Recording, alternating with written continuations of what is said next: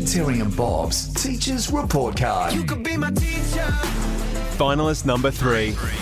And finalist number three is Donna Pye of Ipswich Girls Grammar School. And yesterday I chose to surprise her in person. But let me set the scene, okay?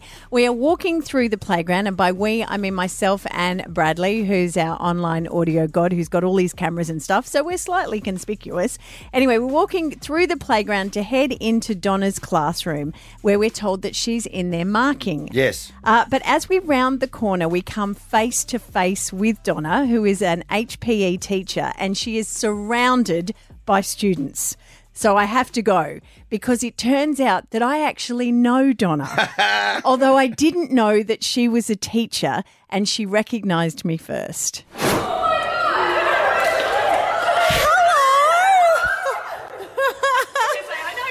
Uh, okay. Donna, I know you as a mother of one of my son's friends. That's not why I'm here. Oh my goodness. Donna, you have been announced as one of the finalists of Brisbane's best teachers. You, I have a whole. I have a whole pile of lists here of oh. kids who have nominated you to 97.3.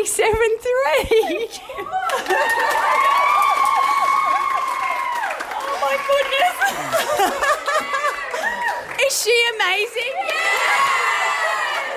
Oh my gosh, I'm in shock. I'm shaking.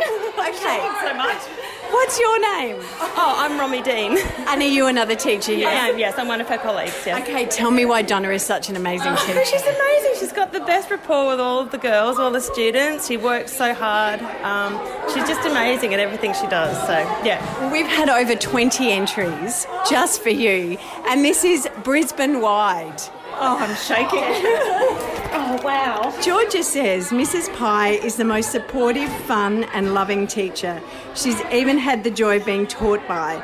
I, along with many others at IGGS students, will always look up to her as an example teacher. I really admire her not only for her passion for teaching, but also her ability to develop individual relationships with students.